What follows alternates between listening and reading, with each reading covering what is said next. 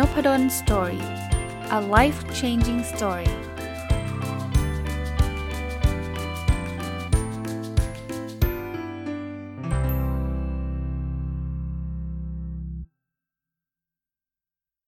สวัสดีครับ ยินดีต้อนรับเข้าสู่นพดล Story Podcast นะครับ ต้องบอกว่าสัปดาห์นี้เป็นสัปดาห์ที่ผมเอาหนังสือมารีวิวติด ๆ กันเลยนะครับ มีเหตุผลมาจากการที่ได้ไปเดิน งานสัปดาห์หนังสือนะครับ ก็อย่างที่หลายท่านคงทราบนะครับ ผมมีหนังสือออกใหม่ชื่อ Future Mindset นะครับ เมื่อความคิดที่คุณมีใช้กับงานวันพรุ่งนี้ไม่ได้นะอ๋อพูดถึงตรงนี้ต้องขอขอบพระคุณนะครับ เพราะว่าทางสำนักพิมพ์สำนักพิมพ์วีเลนบอกว่าหนังสือหมดเลยนะครับ มีหลายคนให้ความสนใจเยอะมากนะครับ ก็ขอบคุณแต่คิดว่าเขาน่าจะเอาไปเติมแล้วล่ะนะ เห็นเขาบอกว่าต้องต้องรีบพิมพ์ล็อตที่ 2 จะเอากลับเข้าไปเติมนะครับ คืองี้ผมกลับมานะฮะคือไปไปเดินงานสัปดาห์หนังสือที่ผ่านมาเนี่ยก็มีความตั้งใจว่าจะซื้อไม่เยอะนะครับ เพราะว่าเหตุผลคือมีหนังสือดองอยู่ที่บ้านเยอะเลยนะครับ แต่ทุกครั้งที่ไปนะครับไม่เคยพลาดก็คือ ก็ติดไม้ติดมือมา 9 เล่มนะก็เลยมันมันอาจจะเป็นความรู้สึกผิดด้วยนะที่ไปซื้อมาเพิ่มเนี่ยก็เลยเลยอ่าน แล้วอีกอย่างหนึ่งคือมันชอบด้วยสองวัน ที่ผ่านมาผมรีวิวหนังสือโตขึ้นมาเป็นความสุขของคุณคิดมากนั่นคือวันนั้นเลยนะครับ ซื้อมาวันนั้นอ่านวันนั้นจบเลยนะครับอีกเล่มหนึ่งที่เพิ่งรีวิวไปเมื่อวานนี้ก็คือ Money Lecture เรียนหนึ่งครั้งใช้ได้ทั้งชีวิต อันนั้นของคุณลงทุนศาสตร์ อันนี้คือได้รับมาจากอัมริน How to นะครับอ่านค้างไว้แต่ว่าก็ถือโอกาสอ่านอ่านจบเลยนะครับ วันนี้เป็นอีกวันหนึ่งที่ผมก็ได้มาจากงานสัปดาห์หนังสือของสำนักพิมพ์บีเลินเหมือนกันนะครับ ไปซื้อมา ชื่อภาษาไทยคือช่างหัวคุณสิครับ ภาษาอังกฤษชื่อ ignore everybody นะครับ คนเขียนคือคุณ Hugh m a c l e o d นะครับ ต้องบอกแบบนี้ฮะ คือซื้อเพราะชื่อเลย ซื้อเพราะชื่อเลย แต่ตอนขณะที่ซื้อเนี่ยคนขายก็ก็ดีนะฮะ คนขายบอกว่าเล่มนี้เปลี่ยนปกเปลี่ยนชื่อนะคะ มันเคยมีชื่อเก่าจำไม่ได้แล้วชื่ออะไร คือเขากลัวว่าผมจะเคยอ่านแล้วแล้วไปซื้ออีกนะครับ ก็ก็ถือว่าอุตส่าห์บอกนะ ผมก็บอกว่าเออเล่มเก่าผมก็ยังไม่เคยอ่านนะครับ เพราะฉะนั้นเลยซื้อมาอ่านแล้วเมื่อคืนนี่เองคือหยิบมาแบบแบบแหมไม่อยากพูดถึงผลบอลเลยฮะคือเมื่อคืนรอดูบอลไงนะอ่าแล้วก็ระหว่างรอก็เลยหยิบเอามาอ่านนะครับ โอ้โหเฮ้ยชอบเลยฮะชอบเลย มันอาจจะแบบถูกจริตมั้งคือคือเอางี้แล้วกันวันนี้ผมจะมารีวิวสั้นๆให้ท่านฟังกันแล้วกันนะว่าหนังสือเล่มนี้เนี่ยมันมีประเด็นอะไรนะครับ อันแรกเลยเปิดขึ้นมาบอกอย่าฟังความเห็นคนอื่น อ้าว ปกติเรามีให้แนะนำไม่เอ้ยอให้ให้ฟังคนอื่นเขาบอกงี้ เวลาคุณมีไอเดียใหม่ๆอะคุณไม่รู้หรอกว่าไอเดียคุณดีหรือเปล่านะในในทางกลับกันหรือในทำนองเดียวกัน คือคนอื่นก็ไม่รู้หรอกนะอย่างมากเนี่ย คนแรกที่จะรู้ว่าไอเดียนี้ดีไม่ดีคือตัวเรา แต่ถ้าเกิดเราไปฟังคนอื่นเนี่ย เราจะโดนถล่มก่อน เฮ้ย ไม่ work ไม่ดีอะไรเงี้ย เพราะฉะนั้นเนี่ย ความรู้สึกเชื่อมั่นเราจะหายไป แล้วสุดท้ายเราจะไม่ได้ทำเอาง่ายๆแบบนั้นเลยนะครับว่าอย่าไปฟังเยอะ อย่าไปฟังเยอะ ถ้าฟังเยอะเราจะไม่ได้ทำอะไรนะอันที่2นะเขาบอกไม่ต้องเป็นไอเดียใหญ่โตหรอก ขอเป็นไอเดียคุณเองก็พอละเฮ้ยโอ้โหชอบ คือจริงๆ เราไม่ต้องเปลี่ยนโลกครับมาสตาร์ทอัพแต่ละคนนี่หัวจะเปลี่ยนโลกกันทั้งนั้นไม่จำเป็นฮะเขาบอกว่าไม่จำเป็นต้องใหญ่โตอะไรครับ เอาแค่ว่าคุณรู้สึกว่าแบบมันมีความสุขในการทำอะนะ มันทำให้คุณสามารถทุ่มเทสิ่งที่คุณคุณอยากทำได้แค่นั้นพอแล้ว คือผมผมพูดแบบนี้นะที่ผมอ่านเล่มนี้แล้วผมชอบมากเนี่ยหลาย ๆ อันเนี่ยผมเอาไปลิงก์กับไอ้สิ่งที่ผมกำลังทำอยู่หลาย ๆ อย่างเอาเอาแค่พอดแคสต์เนี่ยเออจริงพอดแคสต์เนี่ยนะถ้าผมฟังไอเดียคนอื่นนะผมฟังความคิดเห็นคนอื่นเยอะ ผมอาจจะไม่ได้ทำเลยก็ได้เฮ้ยทำพอดแคสต์มันยากนะ ไม่ค่อยมีคนฟังอยู่แล้วอะไรเงี้ยก็คงไม่ผมคงไม่ทำนะหรือพอดแคสต์ไม่ใช่ไอเดียใหญ่โตนะผมไม่ได้เป็นคนแรกที่ทำพอดแคสต์นะคือ คืออารมณ์แบบนี้นะ จริงๆมันมันแค่เป็นไอเดียของของผมก็พอแล้วอะผมแค่อยากทำอะแค่นี้ก็มีความสุขแล้วนะ ข้อที่ 3 คือให้เวลากับมันอ่าเออเวลาเราทำอะไรสักอย่างเนี่ยเราจะไปเร่งว่าเฮ้ยทำเสร็จแล้วเนี่ยมันอีกขอเวลาอีกหนึ่งสัปดาห์แล้วเราจะรวยเลย ผมว่าเราจะผิดหวังแน่นอน ขอเวลาทำพอดแคสต์หนึ่งสัปดาห์แล้วจะมีคนติดตามเป็นแสนผิดหวังแน่นอน เพราะฉะนั้นเนี่ยทำอะไรเนี่ยเขาบอกงี้ การทำอะไรที่มีคุณค่าสักอย่างต้องใช้เวลามากมายมหาศาลเนี่ยการทุ่มเทเวลาความพยายามและความอึดสามารถใช้ตัดสินได้ว่าใครจะประสบความสำเร็จ ใครจะล้มเหลวได้แม่นยำถึง 90%เพราะฉะนั้นพอดแคสต์เนี่ยที่ผมอยู่กับมันมาจนถึงปัจจุบันนี้แล้วหลายคนบอกโอ้โหมีคนติดตามฟังอาจารย์เยอะแยะเพราะผมให้เวลากับมันไงนี่นี่คือ 2 ปีกว่าแล้วนะครับ มันไม่ใช่แค่แบบว่าโอ้แค่วัน 2 วันอะไรไม่ใช่นะ ท่านดูตามตามจำนวน episode นะครับ 800 กว่า episode ก็คือ 800 กว่าวันเนี่ยเพราะว่าทำวันละ1 episode นะครับ เพราะนั้นในในในหนังสือเล่มนี้เนี่ยคนเขียนเนี่ยเขาเขียนการ์ตูนหลังนามบัตรนะใหม่ๆ ก็ไม่มีคนสนใจครับ แต่ตอนนี้เขามีคนติดตามเยอะแยะก็อารมณ์เดียวกันนะเขาบอกว่าต้องให้เวลากับมันอ่าถัดไปครับ บอกไอเดียที่ดีมักจะมีวัยเด็กที่โดดเดี่ยวเสมอเฮ้ยมันแปลว่าอะไรทำไมมีวัยเด็กที่โดดเดี่ยว ความหมายคือเขาบอกเวลาจเจอไอเดียอะไรเด็ดๆเนี่ยใหม่ๆ เราจะโดนต่อต้านครับนะเพราะฉะนั้นเนี่ยเวลาเราโดนต่อต้านมันเหมือนเป็นวัยเด็กที่มันมีแต่เราคนเดียวอะ่ะที่ที่เชื่อในไอเดียนั้นนะครับ เพราะฉะนั้นเนี่ยเราเราต้องอดทนกับมันนะครับอดทนกับมันแล้วเราทำต่อไปแล้วเดี๋ยวเราก็จะผ่านช่วงชนผู้ผ่านช่วงเวลานั้นนะครับไปได้นะ อันที่5ฮะเขาบอกถ้าแผนธุรกิจของคุณขึ้นอยู่กับการรอให้คนใหญ่คนโตมาคนพบแล้วแล้วก็แผนของคุณอาจจะล้มเหลวก็ได้ คือเขาบอกไม่มีใครหรอกครับที่อยู่ดีๆเนี่ยจะมาคนพบโอ้โหบริษัทยักษ์ใหญ่มาค้นพบไอเดียของคุณแล้วก็ฟันดิ้งเอาเงินให้คุณทำเลยเขาบอกไม่มีหรอกทุกอย่างสร้างขึ้นอย่างช้าๆ และลำบากยากเย็นทั้งนั้นนะครับคือในหนังสือเนี่ยเขาบอกว่าเขาเคยมีบริษัทใหญ่นะเป็นสำนักพิมพ์ใหญ่แต่เขาไม่ออกเอ่ยนามนะเคยมาติดต่อให้เขาออกหนังสือแล้วเขาก็ ถามกลับไปในเรื่องข้อสัญญาบางอย่างที่มันอาจจะโดนเอาเปรียบหรืออะไรเงี้ยนะฮะบริษัทนั้นก็เลยเงียบไปเขาบอกก็ไม่เป็นไรครับ สุดท้ายเนี่ยเขาก็ทำต่อไปต่อเนื่องจนกระทั่งเขาก็ออกหนังสือได้จริง ๆ แล้วก็ประสบความสำเร็จมากมายนะครับ แต่อย่าไปอย่าไปหวังว่าเขาจะมาค้นพบคุณเอง คุณนั่งอยู่เฉยๆไม่ได้นะข้อที่ 6 ครับเขาบอกว่าคุณต้องตัดสินใจด้วยตัวเองโอ้โหนี่ชัดเจนนะครับ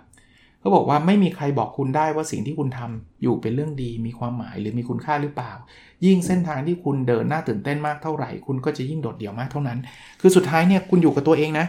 คุณต้องตัดสินเองแหละว่าคุณจะทำไม่ทำคุณว่ามัน work ไม่ work นะครับ ไม่มีใครหรอกที่จะมาบอกได้ว่า อันนี้มัน work หรืออันนี้มันไม่ work นะครับ ก็เป็นเครื่องเตือนใจที่ดีนะทำอะไรก็อยู่กับตัวเรานะครับ แล้วก็โฟกัสนะครับ อันที่7นะทุกคนเกิดมาเป็นนักสร้างสรรค์ตอนอยู่อนุบาล เราต่างได้รับแจกสีเทียนไว้ขีดเขียนเล่นเขาบอกตอนเด็กๆเนี่ยเขาเอาสีมาให้เราแล้วเราวาดอะไรก็วาดไประบายอะไรโอ้โหบ้าบอคอแตก แต่พอโตขึ้นเราเราหายไปเฉยเลยเขาบอกทำไมเราโตขึ้นพวกเขาถึงยึดสีเทียนเราไป มาบอกเราว่าอันนี้ทำได้ทำไม่ได้ อันนี้ work ไม่ workเฮ้ยเขาบอกว่าเอาสีเทียนคืนมา คือพูดง่ายๆเนี่ยคิดนอกกรอบไปคิดอะไรที่มันสร้างสรรค์นะครับ มันจะดีนะมันจะดี ข้อที่ 8 นี่ชอบมากเขาบอกว่าอย่าหยุดงานประจำที่ทำอยู่ เฮ้ยคือเขาบอกว่างี้ คุณมีไอเดียคุณทำไปเนี่ยคุณทาไปเขาบอกเขาไม่ได้พูดว่าไอเดียเราจะล้มเหลวนะ แต่เขาบอกว่าเมื่อเราหยุดหรือลาออกจากงานประจำเนี่ยเพื่อสนองอารมณ์ศิลปินที่ปะทุขึ้นชั่วครู่ชั่วยามเนี่ยมันไม่ work หรอกอายกตัวอย่างเอาตัวอย่างผมสมมุติว่าโอ้โหตอนนี้แบบอารมณ์ศิลปินขึ้นเลย อยากทำพอดแคสต์เห็นคนอื่นทำพอดแคสต์แล้วแบบโอ้โหได้รายได้เยอะมาก เอาเลยลาออกตูม มันอาจจะไม่ได้เป็นแบบนั้นนะครับเออมันมีคำกล่าวอันหนึ่งที่ในในหนังสือนี้เขาเขียนนะครับเขาบอกว่าบางทีการเปลี่ยนงานอดิเรกเป็นงานประจำเนี่ยมันอาจจะไม่สนุกเหมือนเดิมอีกต่อไป ลองนึกภาพเหมือนกันนะ ถ้าผมต้องอยู่ใช้ชีวิตอยู่กับการทำไรายได้จากการทำพอดแคสต์เพื่อเลี้ยงลูกดูภรรยาและลูกๆ พ่อแม่ อะไรเงี้ยผมคงเครียดเหมือนกันนะ แล้วการทำพอดแคสต์มันอาจจะไม่สนุกเหมือนที่ผมสนุกอยู่ปัจจุบันนะเพราะฉะนั้นเนี่ย ระวังระวังตรงนี้ด้วยนะครับเขาในนี้เขาบอกว่าอย่าอย่าหยุดงานประจำงานประจำก็ทำไปครับเขาบอกว่างานประจำมันสร้างเงินสดให้กับเราอะนะครับแล้วไอ้เรื่องของงานที่เรารักpassion work อะไรแบบนี้นะครับมันก็สร้างความสุขให้กับเรา มันคนละแบบกันนะครับมันคนละแบบกัน ข้อที่9ฮะก็บอกบริษัทที่ทำลายความคิดสร้างสรรค์ไม่สามารถแข่งขันกับบริษัทที่ส่งเสริมความคิดสร้างสรรค์ได้อีกต่อไปแล้วนะก็ง่ายๆฮะคือ คือถ้าเกิดคุณไม่มีความคิดสร้างสรรค์คุณก็เดี้ยงนะครับ ถ้าบริษัทไหนที่ไม่สนับสนุนนะใครคิดอะไรใหม่ๆโดนด่าหมดนะหรือไม่มีใครคิดอะไรใหม่ ๆ เลย ก็ไปไม่รอดนะข้อ 10 ครับ อันนี้ก็ชอบฮะเขาบอกว่าเราทุกคนมีภูเขาเอเวอเรสต์เป็นของตัวเอง เราเกิดมาในโลกนี้ก็เพื่อจะปีนขึ้นไปบนภูเขาลูกนั้นเนี่ย คือพูดง่ายๆแต่ละคนเนี่ยภูเขามันคนละลูกครับ ความสำเร็จของแต่ละคนเนี่ยมันเป็นความสำเร็จกันคนละแบบ เพราะฉะนั้นเนี่ยคุณมีภูเขาเอเวอเรสต์ของคุณ ซึ่ง สำหรับผมภูเขาเอเวอเรสต์อาจจะเป็นการเขียนหนังสือ เป็นการทำพอดแคสต์สำหรับบางท่านภูเขาเอเวอเรสต์อาจจะเป็นการทำอาหารสำหรับบางท่านภูเขาเอเวอเรสต์อาจจะเป็นการสอนหนังสือ คือแต่ละคนมีภูเขาเอเวอเรสต์หาให้เจอหาให้เจอแล้วทำทำสิ่งนั้น ปีนภูเขาลูกนั้น วันก่อนที่ผมรีวิวหนังสือ Build to Serve ไปก็พูดถึงเรื่องนี้นะ ที่เขาบอกว่าทุกคนเป็นไมเคิลจอร์แดนอะแต่คุณคุณต้องหาให้เจอว่าบาสเกตบอลของคุณคืออะไรอะนะครับเพราะไมเคิลจอร์แดนเขาดังบาสเกตบอลใช่ไหมคุณก็มีความสามารถแบบนั้นแหละ แต่คุณยังไม่เจอเท่านั้นเองว่า อะไรล่ะที่คุณทำได้ขนาดนั้นนะครับ ข้อ 11 ยิ่งมีพรสวรรค์เท่าไหร่ก็ยิ่งอาศัยอุปกรณ์น้อยลงเท่านั้นเขาบอกแบบนี้ครับว่าอุปกรณ์เนี่ยมันไม่จำเป็นมากมายหรอก ผมยกตัวอย่างทำพอดแคสต์เนี่ยท่านไม่ไม่จำเป็นต้องไป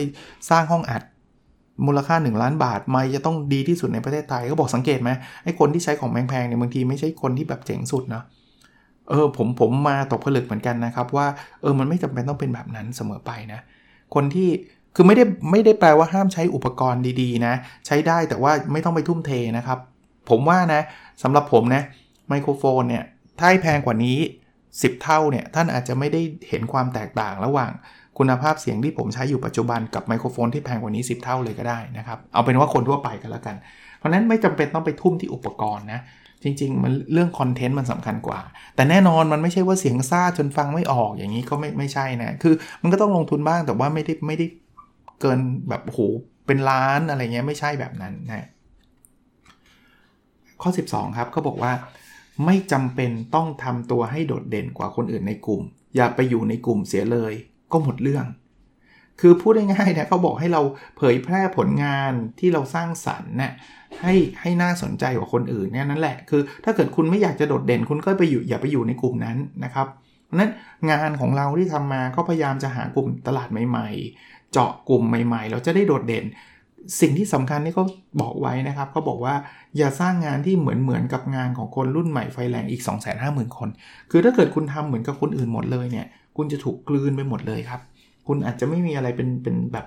ที่น่าสนใจนะฮะข้อ 13ครับเขาบอกว่าถ้าคุณยอมรับความเจ็บปวดแต่โดยดี มันก็จะทำร้ายคุณไม่ได้ เออจริง คือผมว่าทำอะไรทุกอย่างเนี่ยมันจะมีมันจะมีโมเมนต์ของความเจ็บปวดนะเช่นเขียนหนังสือไม่มีคนซื้อ ไม่มีคนอ่าน เขียนเพจไม่มีคนมาไลค์ทำพอดแคสต์ไม่มีคนฟังทำ YouTube ไม่มีคนวิว อะไรแบบนี้แต่ถ้าเรายอมรับความเจ็บปวดโดยดี เออเฮ้ยเจ็บปวดไว้เซ็งไว้ มันก็ทำร้ายอะไรเราไม่ไม่ได้มากมากมายนะ เราก็ go on ต่อไปนะครับถัดไปเขาบอกว่าอย่าเอา ภายในของคุณไปเปรียบเทียบกับภายนอกของคนอื่นเด็ดขาดนะคือเราไม่รู้ภายในของเขาไงเพราะนั้นเนี่ยบางทีเนี่ยเราก็ฝึกฝนเนาะทำนู่นทำนี่เต็มไปหมดเลยเนี่ยแล้วเราก็อาจจะรู้สึกว่าเออเรายังไม่สามารถสร้างไรายได้ได้รวยเท่าเขาเลย หรือเรายังไม่ได้รางวัลดีเด่นแบบที่คนอื่นเขาได้ อันนั้นคือคุณเอาภายในของคุณ ความรักในสิ่งที่คุณทำไปเทียบกับภายนอกคนอื่น คือคุณเห็นเขารวย คุณเห็นเขาได้รับรางวัล จริงๆ ก็บอกว่ารางวัลทางใจเนี่ยมีมูลค่ามหาศาลนะ ที่คุณทำแล้วคุณมีความสุขอะนั่นแหละนั่นแหละคือรางวัลทางใจนะครับ เหมือนอันนี้ผมผมก็รีเฟล็กหรือว่าสะท้อนคิดส่วนตัวมาทบทวนว่าเออก็จริงนะ ผมทำแพดพอดแคสต์มา 800 กว่าตอนเนี่ยมันคือรางวัลทางใจเลยนะ มันคือทำแล้วมันมีความสุข แล้วพอมันมีคนฟังมันก็แฮปปี้ ถามว่ามันมีรางวัลภายนอกแบบประเภท ได้รับรางวัลพอดแคสต์ดีเด่นแห่งแห่งปีเปล่าไม่มี หรือรางวัลภายนอกแม้กระทั่งเป็นเงินเนาะก็ไม่มีคือน้อยมากแล้วกัน เอาเป็นว่าน้อยมากนะเพราะฉะนั้นเนี่ยเออบางทีรางวัลทางใจมันก็มีคุณค่าไม่ได้แพ้จากรางวัลภายนอกเลยนะครับ โอเคเขาบอกว่าข้อ 15 นะครับ การตายตั้งแต่อายุยังน้อยไม่ได้เท่นักหรอก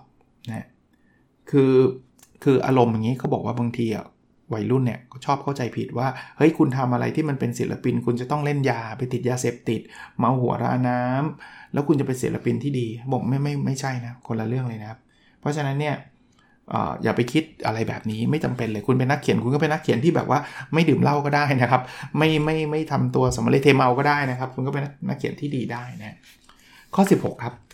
สิ่งสำคัญที่สุดซึ่งคนที่ทำงานสร้างสารรค์ควรจะเรียนรู้ไว้คือการขีดเส้นแบ่งเพื่อแยกแยะระหว่างสิ่งที่คุณอยากทำกับสิ่งที่คุณไม่อยากทำแปลว่าคุณต้องมีขอบเขตนั่นเองนะครับ คุณจะทำอะไร คุณจะไม่ทำอะไรนะผมทำพอดแคสต์ผมเขียนหนังสือ ผมก็จะมีขอบเขตของผมว่าถ้าเป็นเรื่องนี้ผมจะเขียน ถ้าเป็นออกเป็นนอกเหนือบาร์เดอรี่นี้ผมก็จะไม่แตะไม่ใช่ว่าเรื่องนอกเหนือบาร์เดอรี่ไม่ดีหรือว่ามันไม่ใช่เรื่องที่ทำให้คนอื่นเสียหายนะ ไอเสียหายนะไม่ทำอยู่แล้ว แต่มันไม่ใช่ความเชี่ยวชาญผม หรือมันไม่ได้สิ่งที่ผมชอบหรือผมรักอะ่ะผมไม่ได้เก่งทุกเรื่องอะ่ะเพราะฉะนั้นเนี่ยไม่อยากทำก็ก็อย่าทำนะครับ เราก็เลือกในสิ่งที่เราอยากทำฮะถัดไปครับเขาบอกว่าโลกเรากำลังเปลี่ยนแปลงนะครับ สิ่งที่สำคัญคืออะไรไหมคือเราต้องรู้เท่าทันการเปลี่ยนแปลง เพราะว่าถ้าเราไม่รู้เนี่ยเราก็อาจจะอยู่กับสิ่งเดิมๆซึ่งมันอาจจะสร้างไรายได้ได้ปัจจุบัน แต่ว่าในอนาคตเนี่ยมันก็สร้างไรายได้ไม่ได้นะครับ เพราะฉะนั้นเนี่ย เราต้องมองมองอนาคตด้วยนะว่าอนาคตมันจะ move ไปทางไหน มันจะวิ่งไปทางไหน ข้อ 18 ครับเขาบอกว่า ความดียังพอซื้อหาได้ แต่ความปรารถนาซื้อหาที่ไหนไม่ได้แน่นอน สิ่งที่เขากำลังจะพูดคืองี้ฮะบอกคนที่จะสามารถเปลี่ยนแปลงโลกใบนี้ได้เนี่ยคือคนที่ปรารถนาจะเปลี่ยนแปลงมัน และไม่ใช่ทุกคนหรอกที่มีความปรารถนาแบบแบบนั้นนะคือเรารู้สึกหงุดหงิดกับสิ่งเหล่านี้นะ เพราะฉะนั้นเนี่ยเราถึงลุกขึ้นมาแล้วฉันต้องทำอะไรสักอย่างกับสิ่งนี้ เราจะมีแรงผลักดันที่สูงมากนะครับ ข้อ 19 ครับก็บอกหลีกให้ห่างแก๊งตู้กดน้ำเย็น คือเธอใครรู้ไหมแก๊งตู้กดน้ำเย็น คือคนนี้เขาเคยทำงานประจำเนาะเขาบอกว่าเขาเวลาเขาไปที่ตู้กดน้ำเย็น จะไปดื่มน้ำก็เจอคนที่ยืนมุงแล้วก็นินทาเจ้านายอยู่อะแล้ววันๆไม่ทำอะไรนะครับ แล้วสุดท้ายคนกลุ่มนี้เนี่ยก็ไปไหนไม่รอด แล้วสุดท้ายก็โดนให้ออกนะเขาบอกว่าเขาไม่อยากจะอยู่ในแก๊งตู้กดน้ำเย็นนะเขาก็จะไปพัฒนางานของเขา แล้วจริง ๆ คนนี้เขาสุดท้ายเขาก็ไม่อยู่ในองค์กรนั้นนะเขาก็ไปไปสร้างงานไปทำบล็อกไปทำอะไรประสบความสำเร็จเยอะแยะมากมายเนี่ยนะครับเขาก็บอกให้เราระวังนะไอ้ตู้กดน้ำเย็นเนี่ยวันนึงเราจะกลายเป็นอยู่ในแก๊งนั้น แล้วก็ไปนินทาแล้วก็ไม่ได้พัฒนาฝีมือตัวเอง แล้วสุดท้ายก็คุณก็ไปไม่รอดนะ ข้อ 20 ครับ ร้องเพลงด้วยเสียงของตัวเองนะครับ คือเขาเขาบอกให้เราเลือกจุดแข็งของเรานะครับ แล้วก็ทำให้มันดีที่สุดกับจุดแข็งของเราอันนั้นนะครับ เราไม่จำเป็นที่จะต้องดีในทุกเรื่องนะครับทำได้ทุกอย่างนะครับ เอาเลือกเรื่องที่มันเป็นจุดแข็งแล้วก็ทำให้ได้นะครับนะถัดไปครับคุณจะสร้างผลงานในรูปแบบไหนก็ไม่สำคัญนะเขาบอกว่า จริงๆ แล้วจุดแข็งที่สุดของสื่อทุกรูปแบบก็เป็นจุดอ่อนของมันเช่นเดียวกันนะครับ ไม่มีสื่อไหนที่มันดีกว่าสื่อไหน เพียงแต่เราเรารู้จักสื่อไหนมากที่สุดนะครับ แล้วเราก็โฟกัสแล้วเราก็จัดการสิ่งนั้นให้ให้ให้มันเต็มที่นะครับนั้นในนี้เขาก็มีเรื่องเล่าต่างๆนะครับว่าเขาก็ได้ได้เรียนรู้ตัวเองนะว่าเขามีความสามารถทางด้านไหนยังไงนะมันไม่มีหรอกอะไรที่มันดีกว่าอีกอันหนึ่งในทุกกรณีนะครับ ข้อ 22 ครับ การขายตัวตนเพื่อเอาใจตลาดนั้นยากกว่าที่คิดนะครับเขาบอกว่าถ้าเราพยายามปรับชิ้นงานของเราเพื่อเหมาะกับตลาด มันมีแต่จะทำให้คนชอบมันน้อยลง คือยังไงฮะ คือบางทีสมมุติตลาดตอนนี้เขากำลังฮิตเรื่องแฟชั่นอันนี้ แล้วเราก็พยายามพยายามจะให้เข้าแฟชั่นอันนั้น ไม่ work อะสมมตินะสมมุติเลย ผมพอดแคสต์ผมอะผมชอบเรื่องการรีวิวหนังสือนะผมก็รีวิวหนังสือ ผมชอบเรื่อง OKR ผม OKR แต่สมมุติว่าวันหนึ่งมันมันมีเทรนฮิต BNK 48 อะไรมาเงี้ย ผมก็อยากตามเทรนเลยเอาใจตลาดเห็นเขาชอบกันก็เลยจะพูดเรื่องนี้แหละ ซึ่งผมก็ไม่ได้อิน ผมก็ไม่ได้มีความรู้ แล้วสุดท้ายเนี่ย มันจะทำให้คนชอบช่องผมก็น้อยลงจริงปะเพราะว่าอาจารย์พุทธนไม่ได้รู้เรื่องเรื่องนี้แล้วมาพูดอะไรวะเนี่ย แล้วก็พูดแล้วก็ไม่สนุก เพราะว่าไม่อินกับเรื่องนี้อีกนะ นี่คือการขายตัวตนเพื่อเอาใจตลาดนะครับ ข้อ 23 ครับ ไม่มีใครใส่ใจหลอก สร้างงานเพื่อตัวคุณเองดีกว่า โอ้โห ชอบ บางคนบอกกลัวทำมันนั้นเดี๋ยวเขาว่าเอากลัวทำอันนี้เดี๋ยวเขาว่าเอา บอกไม่มีใครสนใจอะคุณทำเพื่อตัวคุณเองอะคุณคุณชอบอะไรคุณทำไปเลยนะครับ เพราะฉะนั้นเนี่ยงานเขียนของคุณหนังสือของคุณบทหนังของคุณคุณจัดจัดการซะนะครับในในสิ่งนั้นนะเพราะฉะนั้นอย่าอย่าไปสนใจว่าคนอื่นเขาจะคิดยังไงมากนักนะครับอ่ายี่สี่ครับเขาบอกอย่ากังวลเรื่องการค้ากับศิลปะให้มากนัก เพราะมันเสียเวลาเปล่านะครับ คือเขาบอกมีข้อถกเถียงว่าศิลปะต้องไม่มีเงินมาเกี่ยวข้อง หรืออถ้าเกิดทำศิลปะไม่มีเงินอยู่ไม่รอด คือมันจะมี 2 ฝากอะทำเพื่อเงินกับไม่ใช่ทำเพื่อเงินเขาบอกไม่ต้องเถียง ไม่ต้องเถียง คุณทำของคุณไปนะครับ เสียเวลาเปล่าไม่ต้อง คือเอาตรงๆ นะ อันนี้ผมเพิ่มเติมให้ ได้เงินก็ไม่ได้ทำให้งานคุณแย่นะ คือคือผมไม่เคยพูดเลยนะว่า เฮ้ยทำพอดคาสต์ต้องไม่เอาเงิน ไม่ไม่ไม่จำเป็นเลยนะ ถ้าเกิดได้เงินก็ดี แต่แต่มันมันมี balance อยู่ครับ มันมี balance แปลว่า ถ้าคุณทำพอดแคสต์ในสิ่งที่คุณชอบคุณรักแล้วคุณได้เงินด้วย perfect perfect แต่ถ้าเกิดมันจะต้องแฉลบเขาเรียกอะไรอะไถลออกไปจากสิ่งที่คุณชอบมากๆ เพื่อทำเงินเนี่ยจะเริ่มคุณคุณจะรู้เองอะสมมุติอยู่ดีๆเนี่ยมีคนมาให้ผมรีวิวอะไรดีล่ะรีวิวสินค้าที่ผมไม่เคยใช้อะมันเป็นสินค้าที่ผมไม่ได้มีความเชี่ยวชาญเลยแล้ว ผมจะต้องมาพูดบอกว่าสินค้านี้สุดยอดดีมากเพอร์เฟกที่สุด ผมคงไม่เอา ทั้งๆที่มันจริงได้เงินเพราะอะไร เพราะว่าผมรู้สึกว่าผมไม่ comfortable อะผมไม่สบายใจที่จะไปบอกว่าสินค้ามันดีมากทั้งๆที่ตัวเองไม่เคยใช้เลย อารมณ์คล้ายๆแบบเนี้ยนะครับ แต่ละคนผมคิดว่าเขามีเขามีเขามีเส้นอยู่นะว่ามันอยู่ตรงไหนนะครับ แต่อย่างที่ผมบอกว่าเฮ้ยถ้าเกิดอะอย่างอะอย่างสำนักพิมพ์ที่เขากรุณาส่งหนังสือมาให้ผมอ่านเนี่ยผมก็ไม่ได้ปฏิเสธนะก็ happy ดีผมก็ได้อ่านหนังสือฟรีทั้งหลายเล่ม แล้วผมก็มารีวิวให้เขาฟังอะไรเงี้ยเพราะฉะนั้นเนี่ย ได้เงินไม่ผิด ได้เงินไม่ผิด แต่ว่าก็ต้องมี limit ระดับหนึ่งนะครับ ข้อ 25 ครับ อย่าเป็นห่วงเรื่องการตามหาแรงบันดาลใจ สุดท้ายมันจะวิ่งมาหาคุณเอง เขาบอกว่าแรงบันดาลใจมันจะหาเองครับ อันนี้ก็ใช่ถ้าที่ผมบอกผมอ่านเล่มนี้แล้วผมชอบเพราะอะไร เพราะว่ามันมันรีเลทนะมันมันไปเกี่ยวข้องกับสิ่งที่ผมทำโดยเฉพาะไอ้พอดแคสต์เนี่ยถ้าผมรอแรงบันดาลใจก่อนนะว่าวันหนึ่งฉันจะทำพอดแคสต์เลยคงยังไม่ได้ทำเลย วันที่ทำวันแรกไม่ได้เป็นวันที่อยากทำมากที่สุดเลยนะ บอกให้ถ้าถ้าเทียบกันกับวันนี้นะ วันนี้อยากทำพอดแคสต์มากกว่าการทำวันแรกอีก แรงบันดาลใจมันมาหาผมเองครับ มันมาจากไหนมันมาจากการทำแล้วมีคนฟังคนชอบ เอาได้ประโยชน์เนี่ยมันมาเอง มันไม่ได้มาตั้งแต่ตอนวันวันที่ศูนย์เนี่ยที่ผมเริ่มทำวันแรกวันแรกเนี่ยผมแค่อยากลองเฉยๆนะครับ โอเคถัดไป 26 ครับ คุณต้องค้นหาแนวทางของตัวเอง อ่า เขาบอกเลยภาพปิกัสโซเนี่ยคนอ่านแล้วจะไอ้คนดูจะรู้เลยเนี่ยปิกัสโซวาดหรือหนังสือของเฮมิงเวย์เนี่ยอ่านรู้เลย ว่าคนนี้เฮมิงเวย์ต้องเขียนแน่ๆเพราะนั้นทุกคนจะมีทางของตัวเองนะครับ แล้วทางของตัวเองเนี่ยจะไม่เหมือนใครพอดแคสต์เหมือนกันอะไหนๆพูดวันนี้อาจจะโฟกัสที่พอดแคสต์เป็นหลักนะครับเพราะผม in เรื่องนี้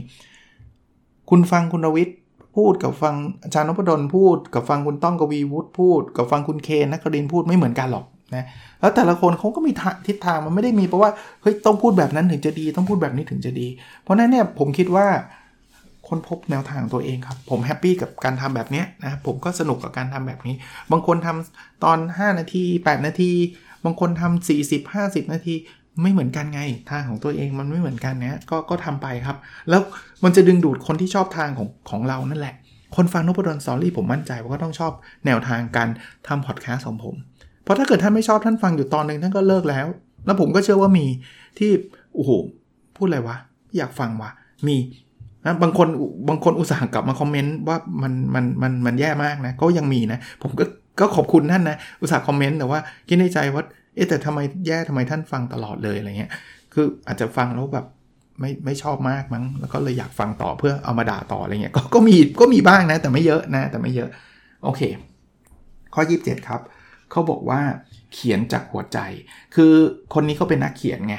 เขาก็บอกว่าจริง ๆ คุณคุณใช้หัวใจเขียนอะคุณเขียนสิ่งที่คุณอินมากๆอะเขียนออกจากหัวใจเนี่ยจะเวิร์กนะครับ ข้อที่ 28 ครับ วิธีทำให้งานของคุณได้รับการอนุมัติที่ดีที่สุดคืออย่าไปรอให้ใครอนุมัติอ๋อมันแปลว่าคุณไม่ต้องรอให้ใคร approve ครับ ว่างานนี้มันดีไม่ดี ตัวคุณนั่นแหละ เป็นคน approve เองนะครับ เพราะฉะนั้นเนี่ยไม่ไม่ต้องไปกังวลว่า เอ้ย โอ้เขาจะชอบไหมไม่นะครับยี่สิบเก้าครับ พลังอำนาจไม่ใช่สิ่งที่ใครจะมอบให้ แต่เป็นสิ่งที่คุณจะต้องยึดครองเองนะเพราะฉะนั้นเนี่ยคือคุณไม่ใช่ว่าคุณต้องรอ power มาจากคนอื่นไม่ใช่คุณนะมีอยู่แล้วนะครับนะแล้วคุณก็ทำเลยถ้าคุณพร้อมนะฮะถัดไปครับ ไม่ว่าคุณจะเลือกทางไหนก็มีข้อเสียทั้งนั้นจริง เอาทำพอดแคสต์มีข้อเสียไหมมี ไม่ทำพอดแคสต์มีข้อเสียไหมก็มีนะ เพราะนั้นถ้าคุณกลัวกลัวจะมีข้อเสียนะคุณจะไม่ได้ทำอะไรสักอย่างนะครับ มันมีทั้งนั้นนะครับข้อเสียแต่มันก็มีข้อดีเช่นเดียวกันนะข้อ 31 ครับเขาบอกว่าส่วนที่ยากที่สุดของการมีความคิดสร้างสารรค์ คือการทำความคุ้นเคยกับมันนะคือบางทีเนี่ยเราเราคิดว่าเออเราไม่มีความคิดสร้างสารรค์จริง ๆ เรามีเราคิดอะไรใหม่ ๆ ได้ตลอดเวลา เราเพียงแต่ไม่คุ้นเคยเท่านั้นเองนะครับ หรือบางทีเราเราไม่ได้ยอมรับว่าเรามีอะคือเป็นคนปิดกั้นเนี่ย เอ้ยคนอย่างฉันไม่มีความคิดสร้างสรรค์หรอกไม่ไม่ใช่เขาบอกคนทุกคนมี ข้อ 32 ครับเขาบอกว่าอยู่อย่างประหยัดนะเขาบอกยิ่งคุณใช้ชีวิตเรียบง่ายเท่าไหร่โอกาสที่คุณจะประสบความสำเร็จก็มีมากขึ้นเท่านั้น สิ่งนี้เป็นความจริงเสมอแม้เมื่อคุณสำเร็จแล้วเฮ้ยผมชอบมากเลยอยู่อย่างประหยัดเนี่ยมันมีหลายมุมที่ที่ทำให้คิดนะ เพราะว่าถ้าเราอยู่อย่างฟุ่มเฟือยเนี่ยเราจะมีเงินไม่พอเราก็จะวิ่งจะไขว่คว้าแต่แต่เงินอย่างเดียวเนี่ยก็ไม่ work ในในทางกลับกันในนี้ผมต่อยอดให้นะ การทำอะไรสักอย่างที่มันไม่ต้องใช้เงินอะไรมากมายเนี่ย มันมันทำให้เราทำอะไรได้แบบต่อเนื่องทำอะไรได้แบบ คือคือคือทำอะไรได้ยาวนานอะ่ะเพราะเราประหยัดอะ่ะ เอางี้พอดแคสต์เนี่ย ถ้าผมต้องไปสร้างห้องมูลค่าเป็นล้านทำอุปกรณ์แพงไปเช่ามาเดือนละ3 0 0 0 0 5 0,000ผมคงเครียดตายอะ่ะแล้วก็ทำคงทำไม่ได้ยาวขนาดนี้แน่นอน อันนี้ก็อีกมุมหนึ่งนะอ่า มาดูต่อนะครับนะอันนี้เขาบอกว่าสามสามนะปล่อยให้งานของคุณแก่ลงพร้อมกับคุณด้วยนะครับเขาบอกว่าคุณแก่เร็วกว่าที่คุณคิดเตรียมตัวรับมือกับความแก่ให้พร้อมนะครับ มันแปลว่าอะไรฮะ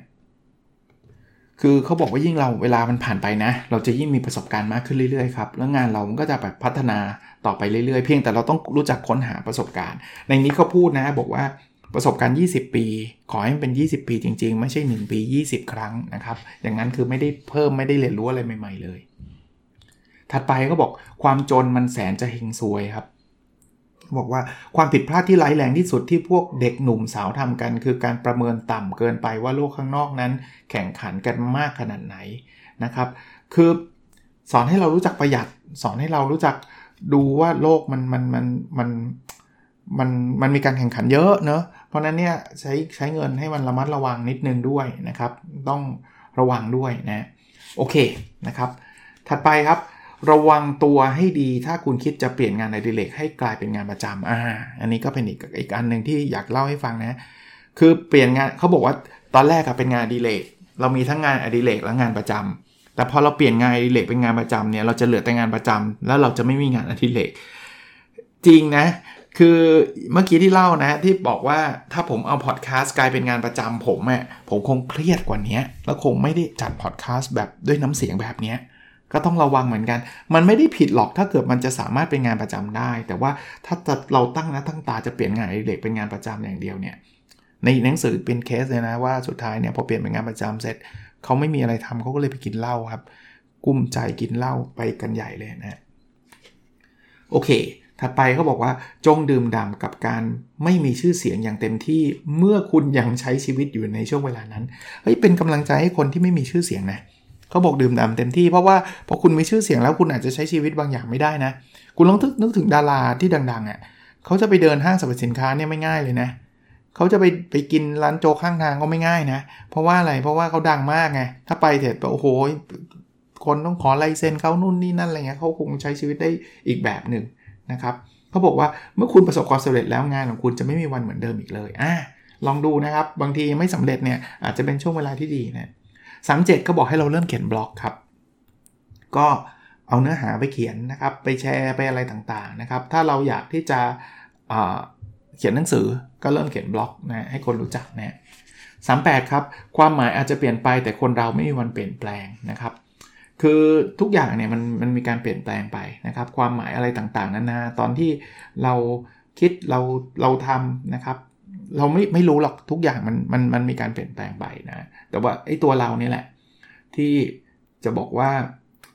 เเรายังใช้ต้องใช้ชีวิตอยู่ทุกวันเนี่ยคือคือตัวเราก็เปลี่ยนนะต้องพูดแบบนี้นะครับเขาบอกว่า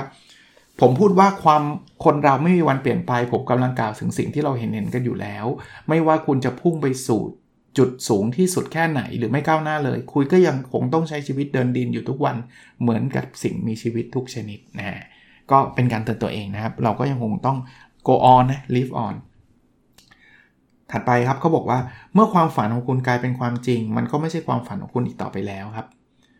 คือเขาบอกความสำเร็จบางทีมันไม่ได้มาในรูปแบบที่เราคาดการไว้นะความล้มเหลวก็เช่นเดียวกัน แล้วถ้าเกิดความฝันนั้นมันกลายเป็นความจริง แล้วก็แปลว่าเราจบแล้ว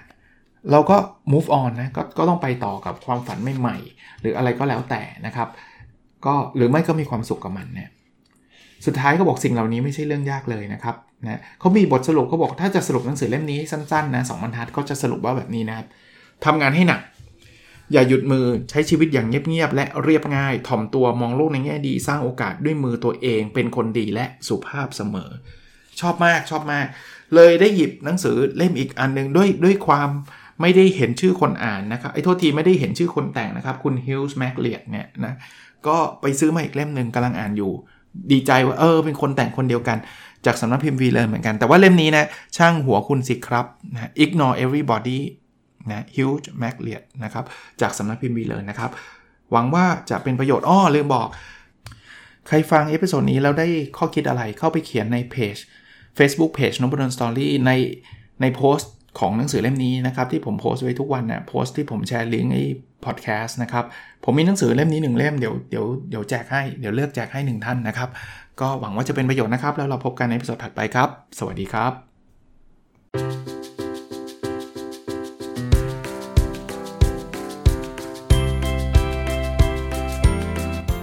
n o p ด d o n Story a life changing story